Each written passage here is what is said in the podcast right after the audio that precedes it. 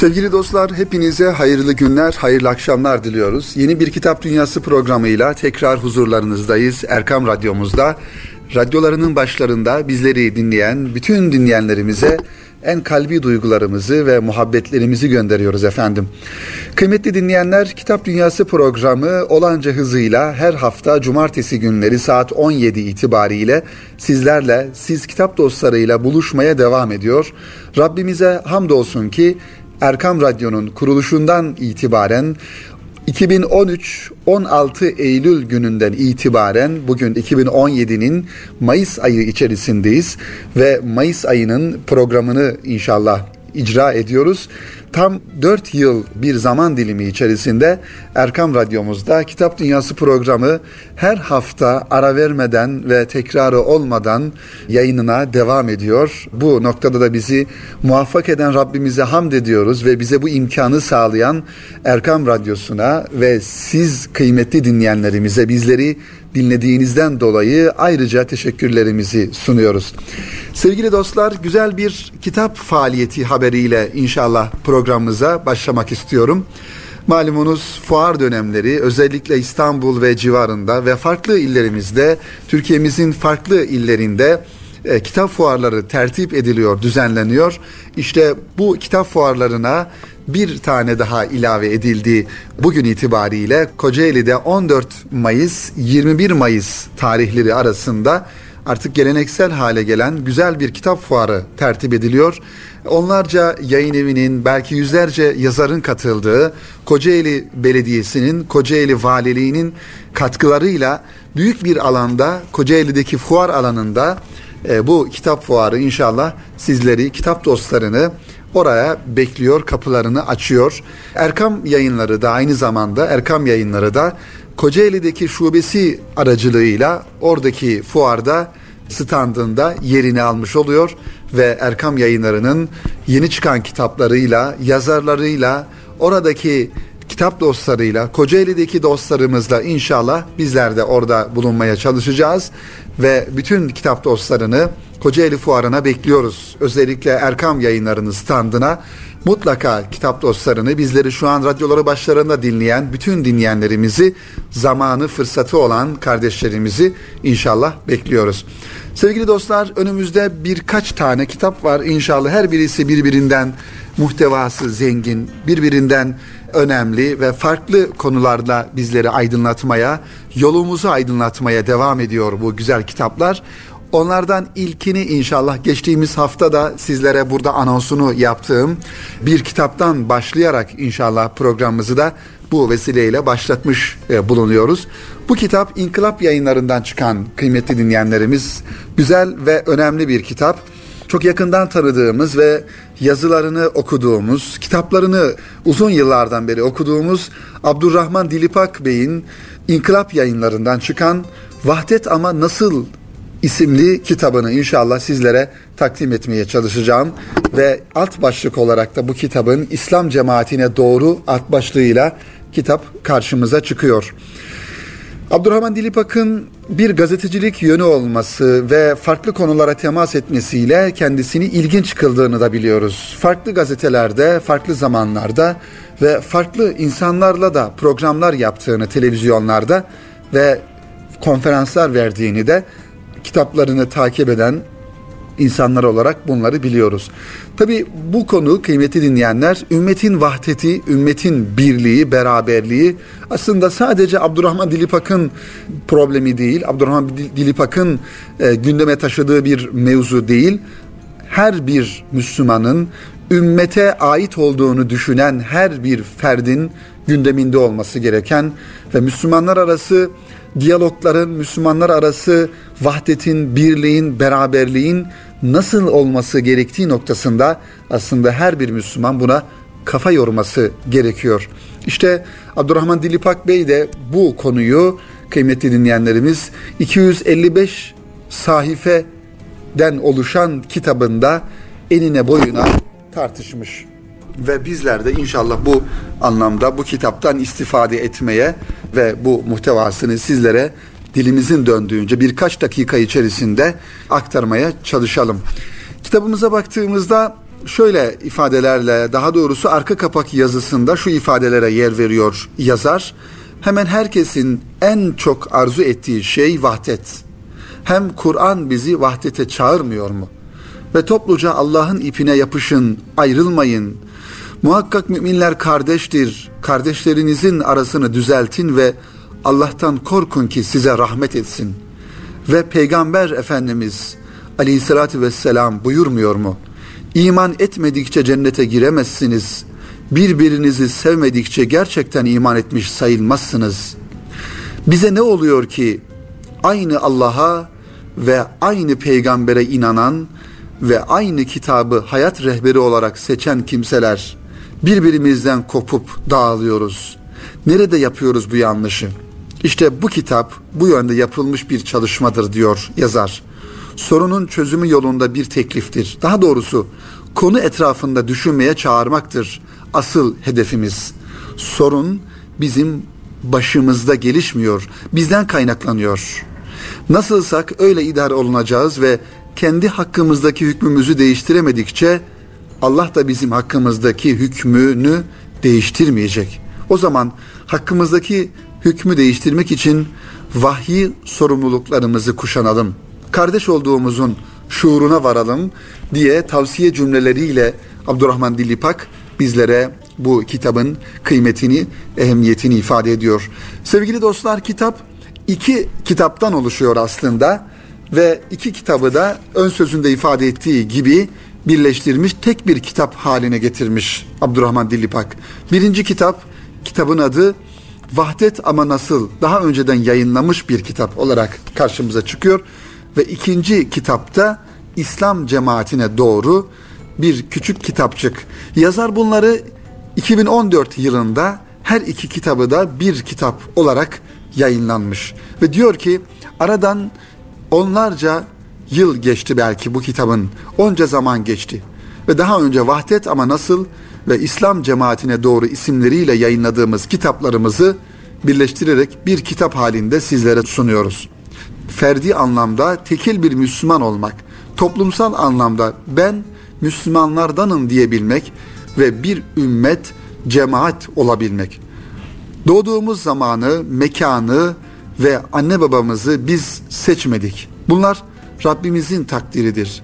Bu varlık gerçeği bizim için üzerinde tartışamayacağımız bir durumdur. Üstünlük ancak ilimde, hikmette, ahlakta, takva ile ilgili bir konudur. Hiçbirimiz bir diğerinin ilahı ve Rabbi de değildir. Yani hiç kimse bir diğerini terbiye etme ve onun üzerinde hüküm koyma yetkisine sahip değildir. Bu ilahlık ve Rablik iddiası olur ki o da Allah muhafaza şirktir. Bizim işlerimiz ise istişare yani alimlere danışarak ve müşavere kendi aramızda konuşarak hak ve rıza ölçüsünde olmalıdır. Müslümanların bir yardımlaşma ve takva üzere olmaları gerekir. Dinde tartışmaya girmek yerine birbirimizi anlamaya çalışmak en doğru yoldur. Kendi kanaatini, liderini, örgütünü, şeyhini mutlaklaştırmak ve onu emretmek ya da ondan ayrı duranları tekfir etmek bu değerleri ilah, Rab ve din edinmek anlamına gelir Allah muhafaza.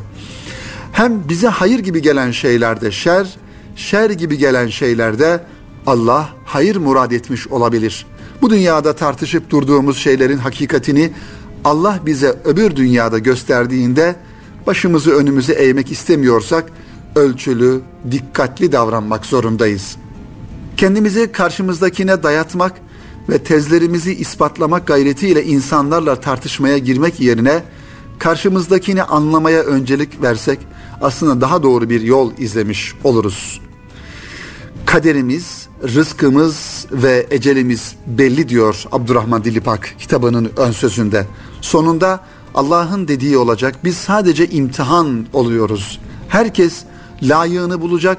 Bize düşen kendimizin ve başkalarının liyakatını artıracak, anlayışını artıracak, önlerindeki perdeyi kaldıracak güzel örnekler olmak ve güzel sözle hakkı, hakikati, İslam'ı tebliğ etmektir. Çünkü kalpleri çevirecek olan Rabbimizdir. Keşke ihtilaf ettiğimizde hakeme gidebilsek ve verilen hükme razı olabilsek. Keşke haksızlık gelirse gelsin, kime yönelik olursa olsun mazlumlardan yana ve zalimlere karşı olabilsek. Keşke bir kavme topluluğa olan öfkemiz bizi onlar hakkında adaletsizliğe sevk etmese. Adil şahitler olabilsek, cellatlarımızı alkışlamasak ama cellatlarımızın bize bile hakkını savunabilecek bir ruh kıvamında olabilsek diyor Abdurrahman Dilipak bu kitabının ön sözünde sevgili kitap dostları. Kıymetli dinleyenlerimiz tabi kitabın muhtevası bu şekilde devam ediyor ve son e, paragrafta şunu ifade ediyor yazar. Unutmayalım ki müminler birbirlerinin velileridir. Allah bizi karı koca, anne baba, gelin kaynana, akraba, komşu ve ortaklar olarak birbirimize şahit tutacak. Cennet ya da cehennemin kapısında meleklerin yanında bunlar şahit olacak ve amel defterimizde onların vizesi olmadan cennete girmek kolay olmayacak. Dedikodudan, gıybetten, iftiradan, fasıkların birbirinizin aleyhine size getirdikleri haberlerden sakının.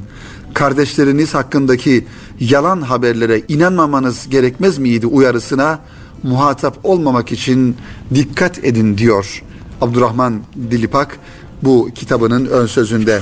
Şöyle kitabın sayfalarına doğru ilerlediğimizde kıymetli dinleyenler konu başlıklarına baktığımızda vahdet ama nasıl bölümünde ümmetin ümmeti Muhammed'in nasıl bir vahdet nasıl bir birlik içinde olması gerektiği ile alakalı burada Abdurrahman Dilipak'ın kendi üslubu ile kendi varsayımları ve öngörüsü ile kaleme almış olduğu satırları görüyoruz. Diyor ki Allah'a verilecek hesaba göre yaşamak gerekir başta.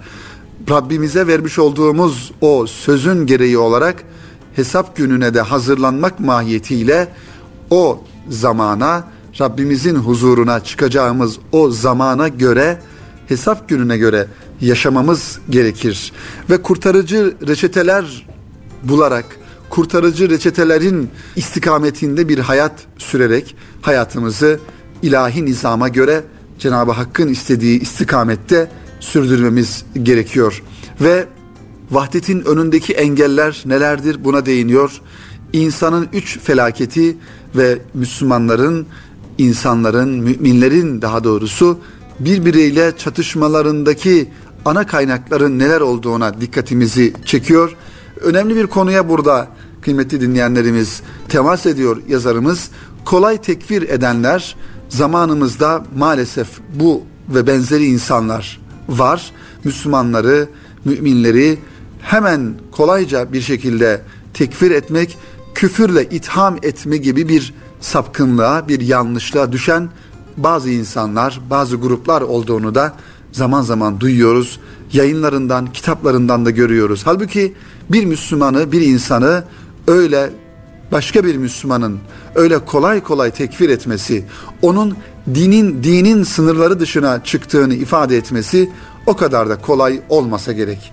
Çünkü insanları tekfir etmek, insanları din dairesinin dışına çıktığını iddia etmek belki lafzen söz olarak kolay bir ifadedir, kolay bir yöntemdir ancak asıl mesele biz daha kuşatıcı, daha insanları kapsayıcı ve her insanı, her insanın gönlüne dokunan, Müslüman olsun, Müslüman olmasın, dindar olsun, olmasın, ameli sağlam olsun, olmasın bir mümin olarak her Müslümanın kalbine, gönlüne, yüreğine dokunacak bir tarzda, tavırda olmamız gerekiyor.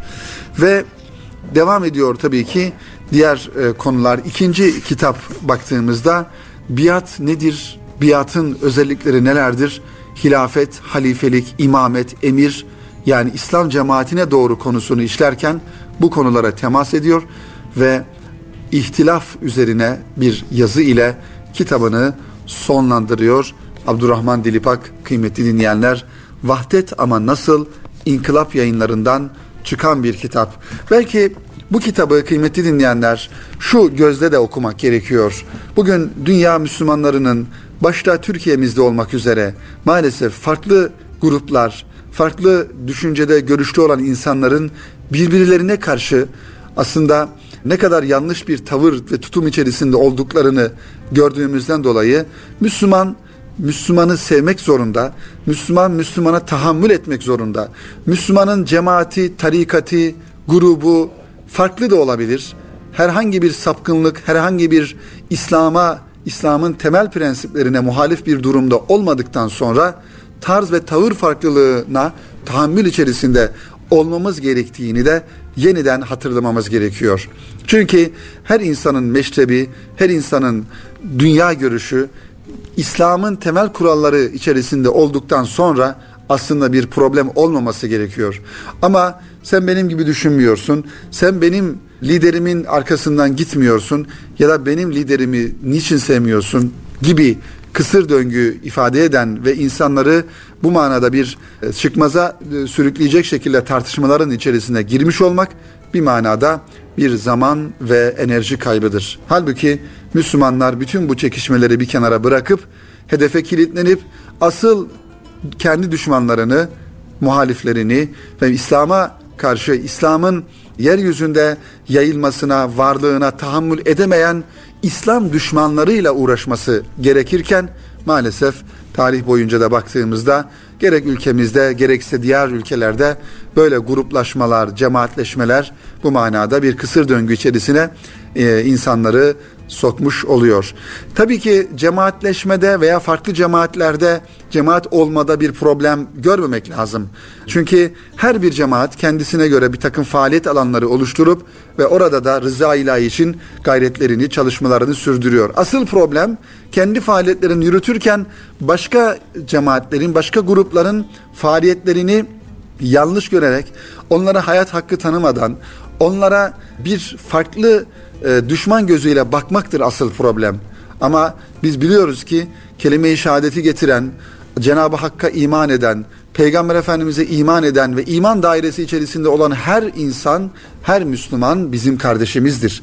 Bu gözle bakmak ve bu şekilde kucaklayıcı, kuşatıcı, kapsayıcı bir şekilde Müslümanlara gönlümüzü açabilme kıvamında olmak durumundayız kıymetli dinleyenlerimiz. Aksi takdirde bu şekilde bir kısır döngü içerisinde hayatımız devam eder, gider. Bu kitabı da bu mahiyette okumamız gerektiğini de tekrar ifade etmiş olalım. Kıymetli dinleyenlerimiz programımızın birinci bölümünün ikinci kitabı olarak aslında biraz farklı bir konuya temas eden ama zamanımızın modern çağın en büyük problemlerinden bir tanesini bize sunan bir kitaptan inşallah sizlere kısaca bahsederek inşallah programımızın birinci bölümünü bitirmiş olalım. Bu kitap Hay yayınlarından çıkan Doktor Ümit Aktaş'ın kaleminden çıkmış aslında sağlıkla ilgili, sağlıklı beslenmeyle alakalı bir kitap. Tabi biraz önce bahsetmiş olduğumuz konu bütün bir ümmetin problemi, bütün bir İslam dünyasının problemi olmakla beraber şu anda sizlere bahsedeceğim bu kitabın muhtevası da aslında Müslüman gayrimüslim ayırt etmeden her insanın, dünyada yaşayan bütün insanların problemi olan bir konudan bahsediyor. Bu da sağlıklı beslenme ve mutlu yaşamayla alakalı. Kıymetli dinleyenlerimiz zamanımızda öyle bir dönemde yaşıyoruz ki gıdalarımıza artık farklı şeyler karıştı. Havamız kirlendi, suyumuz kirlendi ve bütün bu kirliliklerin arkasında maalesef ruhumuz da kirleniyor, mimarimiz kirleniyor, şehirlerimiz kirleniyor. Bu şekilde bir karamsar tablo çizerek sizlerin o temiz gönüllerinize herhangi bir karamsarlık ifade etmek istemeyiz. Ancak bir takım gerçekleri de söyleyerek dikkatlerinizi çekmek durumundayız. O yüzden böyle bir kitabı sizlere takdim etmeyi uygun gördüm. Kitabımızın ismi Mutluluk Kürleri. Evet, Doktor Ümit Aktaş'ın mutluluk sağlıkla, sağlık mutlulukla mümkündür e, sloganıyla bize sunduğu e, bir kitap. Tabii farklı farklı diyet kitapları, zayıflama kitapları, zayıflama yöntemleri hani az böyle kilosu olan veya kendisini kilolu olarak hisseden insanların hep böyle dikkatinde olan kitaplarda bunlar. Biz bu manada baktığımızda kitap fuarlarında gerçekten bu konuları istismar eden e, yayınların da olduğunu görüyoruz. İnsanların bu yönünü istismar eden kilolu olmayı, aşırı kilolu olmayı ve ben nasıl acaba zayıflayabilirim, nasıl kilo veririm? Bütün bu bunları insanlar kendilerine bir manada dert edindiklerinden dolayı da insanların bu zaaf noktasını e, dikkate alıp istismar eden yayınlarda veya insanlarda olduğunu görmüyor değiliz. Tabi bunlara dikkat etmek lazım. Ancak bütün bunlardan önce bu kitabında muhtevasına geçmeden önce bir peygamberi usul olarak Efendimiz Aleyhisselatü Vesselam'ın tavsiyelerini herhalde dikkate alırsak kıymeti dinleyenlerimiz az yemek ki tasavvufun da en önemli prensiplerindendir. Az yemek, az uyumak, az konuşmak. Eğer bunları az yemeyi özellikle Peygamber Efendimizin hayatından da gördüğümüz gibi az yemek ve o yeme adabına dikkat ederek herhalde gıdalarımızı tüketirsek Allah'ın izniyle bir kilo problemimiz olmaz. Az yemek, yemeklerimize, öğünlerimize dikkat etmek, olur olmaz e, gıdaları tüketmemek, dikkat etmek bunlara. Bu manada bir hassasiyet içerisinde olursak inşallah Allah'ın izniyle böyle bir problemimiz olmaz diye düşünüyoruz. Bu kitapta bize bir, bir yönüyle böyle bir yöntemi telkin ediyor. Bakalım ne diyor? Sağlıklı ve mutlu bir hayatın kaynağının doğru beslenme ve bitkisel kürler olduğunu söyleyen Doktor Ümit Aktaş'ın yeni kitabı Mutluluk Kürleri geçtiğimiz e, ayda Hay Kitap Evi'nden çıktı, yayınlandı. Yazar kitabın modern zamanlarla özdeşleşen depresyon, stres, halsizlik, uykusuzluk, fazla kilo gibi sorunları ve çözüm yollarını ele alıyor. Mutluluk sağlıkla, sağlık mutlulukla mümkündür diyen yazar, bazı gıdaların yenildiği, bazıların yenilmediği takdirde hem fiziksel sağlığın hem de mutluluğun yakalanacağını, ruhsal sağlığın yakalanacağını bizlere ifade ediyor. İlaçsız hayat ve bitkisel kürlerle ilaçsız tedavi kitaplarının da yazarı olan Ümit Aktaş yine ilaçlarla aslında bir çözümün olmadığını, insanların doğal beslemelerle, doğal gıdalarla bir çözüme ulaşacağını e, ifade ediyor bize. Çağın en önemli sorunlarından depresyonun tedavisinin antidepresanlar olmadığını belirterek mutsuzluk ya da depresyon denilince akla gelen ilk şey mutluluk hormonu olarak bilinen serotonin maddesinin %95'ini bağırsaklardaki probiyotikler %25'ini ise beyin yapıyor diyor. O halde psikiyatristler neden hastalarına antidepresan veriyor da turşu ye demiyor. Antidepresan yazmak modernlik de turşu ye demek çağ dışılık mı oluyor? Asıl dikkat edilmesi gereken konu beslenmedir. İlaçlarla depresyon düzelseydi son 50 yıl içinde Amerika'da depresyon 6 kat artmazdı diyor. Bakın bu çok önemli kıymeti dinleyenler. İnsanın tabii ki depresyon Allah korusun rahatsızlığı olabilir. Farklı sebeplerden dolayı insanlar bu sıkıntıya, bu hastalığa düçar olabilirler. Ancak e, biz tabii bu konunun uzmanı değiliz. Ancak uzman insanlardan da duyduğumuz kadarıyla bu depresyon ilaçları maalesef insanları tedavi etme yerine tamamen uyuşturuyor. Uyku hali, yorgunluk ve uyuşturma şeklinde o hastalıktan, o rahatsızlıktan bir manada uzaklaştırdığını zannediyor, uzaklaştığını zannediyor insan. İşte bunun da böyle olmadığını diyor ki yazarımız eğer diyor ilaçlarla depresyon düzelseydi son 50 yılda Amerika'da depresyon rahatsızlığı 6 kat artmazdı.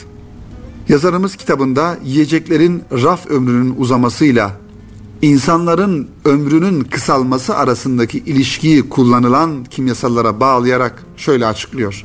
Evet, ilaçların raf ömrü uzadıkça insanların ömrünün ya da insanların sağlığının zamanı kısalıyor. Sağlıklı insanların ömrü kısalmış oluyor. Ve bunu da insanların kullandığı kimyasallara bağlıyor.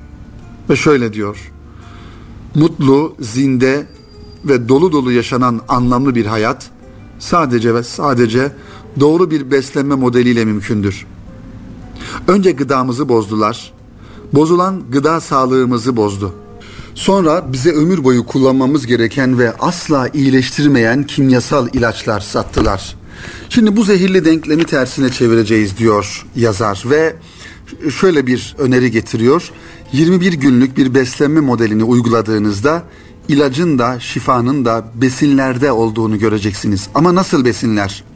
Fıtratına uygun, genetiğine müdahale edilmemiş olan besinler.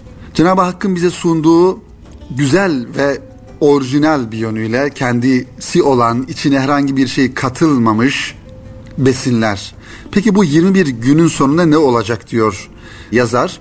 Bu beslenme modelini uyguladığınızda kendinizi nasıl hissedeceksiniz? İddialı bir kitap tabii. En önemlisi ekmeksiz, böreksiz, çöreksiz yani glutensiz bir yaşamın mümkün olduğunu fark edeceksiniz.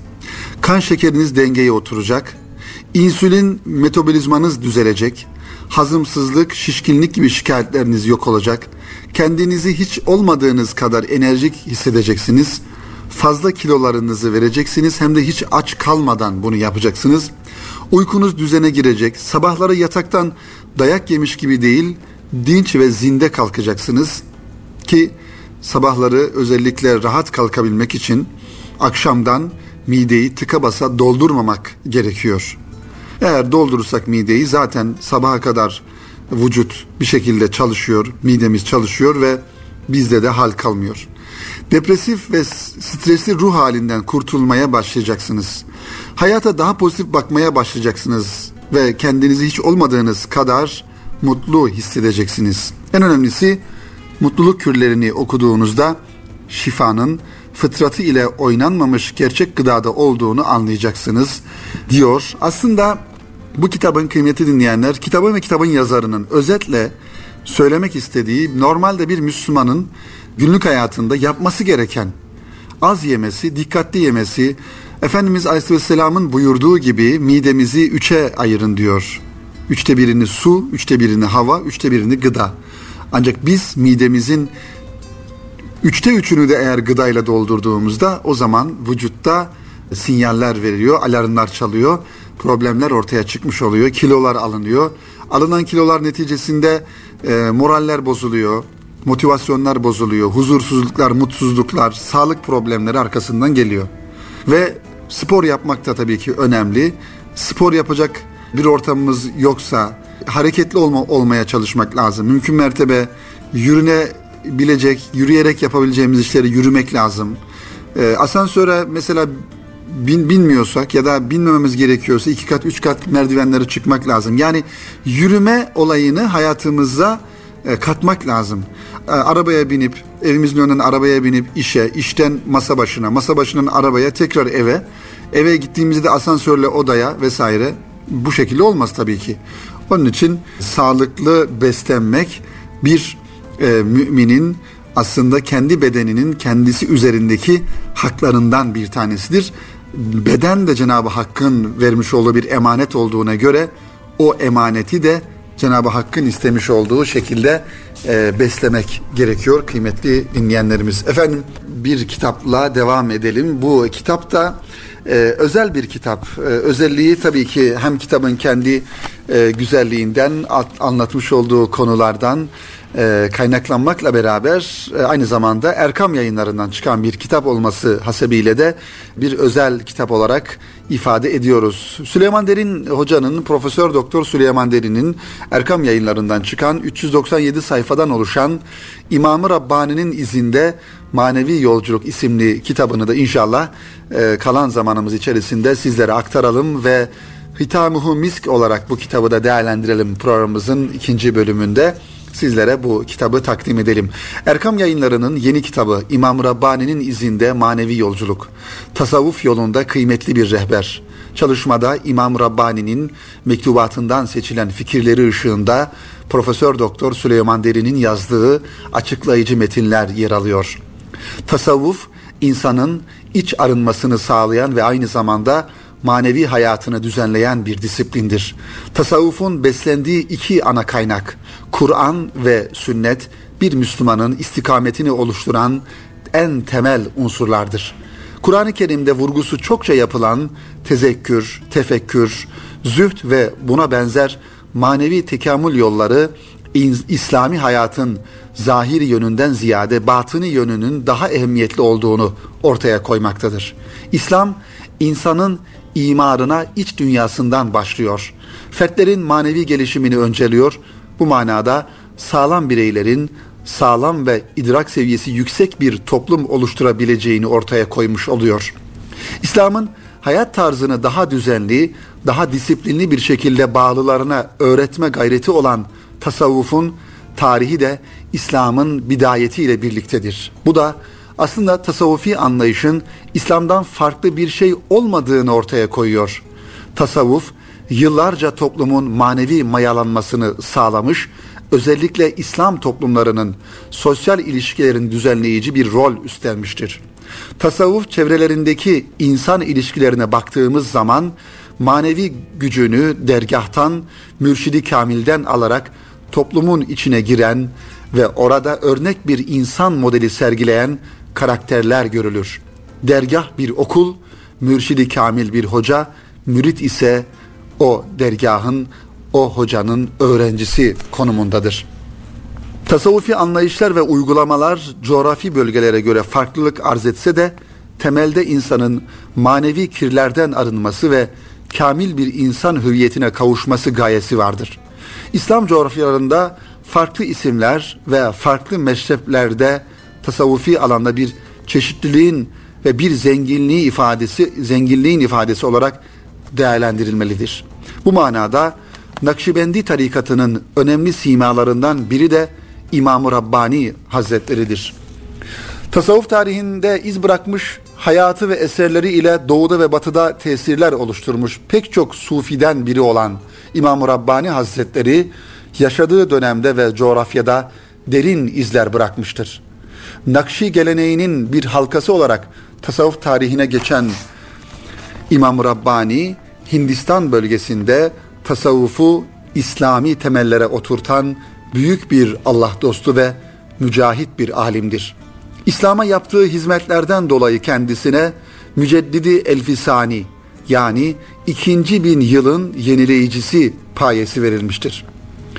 Bahsetmiş olduğumuz kitap kıymetli dinleyenler Marmara Üniversitesi İlahiyat Fakültesi Tasavvuf Anabilim dalında öğretim üyesi olan Profesör Doktor Süleyman Derin'in Altınoluk dergisinde kaleme aldığı Hacegan'dan mektuplar serlevhası ile yazılan yazılardan oluşmaktadır. İmam Rabbani Hazretlerinin bir tasavvuf klasiği olan mektubatından seçilen mektuplardan oluşan yazılar kendi içinde bir bütünlüğe sahip ve düzenli bir tasniften geçirilerek kitaba alınmıştır. Mektuplar daha ziyade günümüz problemlerine ışık tutan, sufilerin açıklamakta zorlandığı konuları ele almaktadır. İmam bu mektuplarda Kur'an ve sünnet merkezli olarak pek çok zor soruya cevap vermiştir. Vahdeti vücut, fıkıh tasavvuf ilişkisi, manevi sarhoşluk gibi pek çok konularda yaptığı açıklamalar bugün bile aşılamamıştır.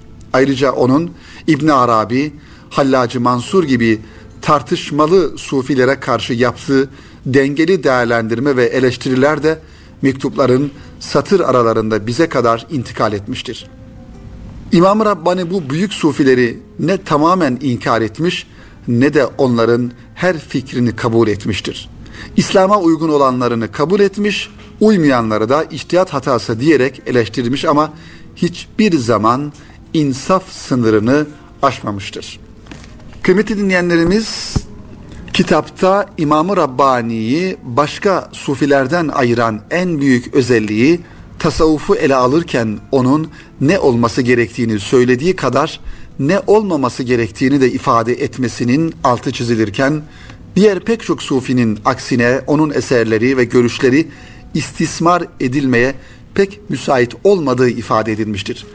Kitaba alınan mektuplardan hareketle günümüzde tasavvufa bazı mihraklar tarafından yapılan saldırılara dikkat çekilmiş ve İmam Rabbani'nin düşünceleri ile cevaplar verilmiştir ki yazara göre planlanan yeni dinin hiçbir şer'i kaygısı olmayacak, musiki ve cehri zikir metotlarını kullanarak insanlar hoş vakit geçirsinler diye bir tasavvuf anlayışı ihdas edilmeye çalışılıyor bazı çevreler tarafından.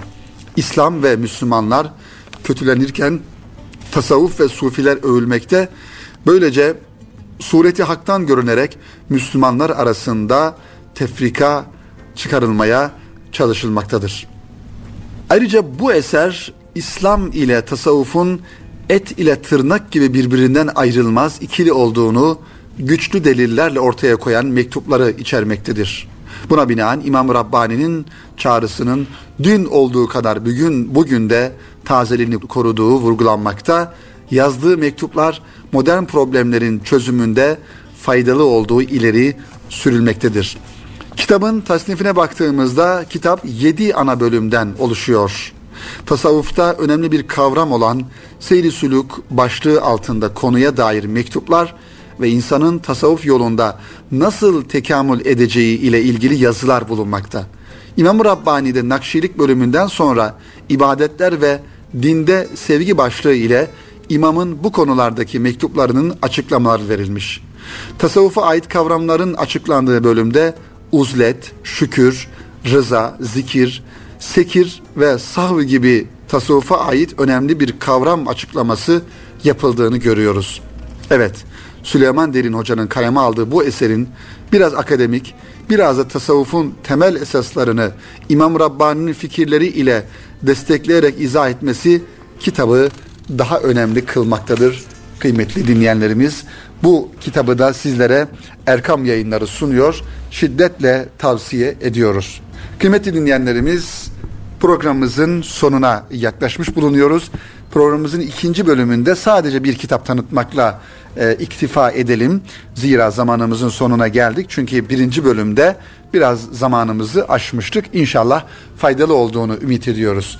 Ve tekrar Kocaeli'deki fuarımızı radyolarını yeni açan dinleyenlerimize tekrar hatırlatalım. Bugün itibariyle 14 Mayıs ve 21 Mayıs tarihleri arasında Kocaeli'de, İzmit'te kitap fuarı kapılarını açtı kitap dostlarına ve geniş katılımlı yazarların, yayın evlerinin, kültür faaliyetlerinin, kitap aktivitelerinin, konferanslarının olduğu bu kitap fuarında aynı zamanda Erkam yayınlarının da standı bulunmakta kıymetli dinleyenler.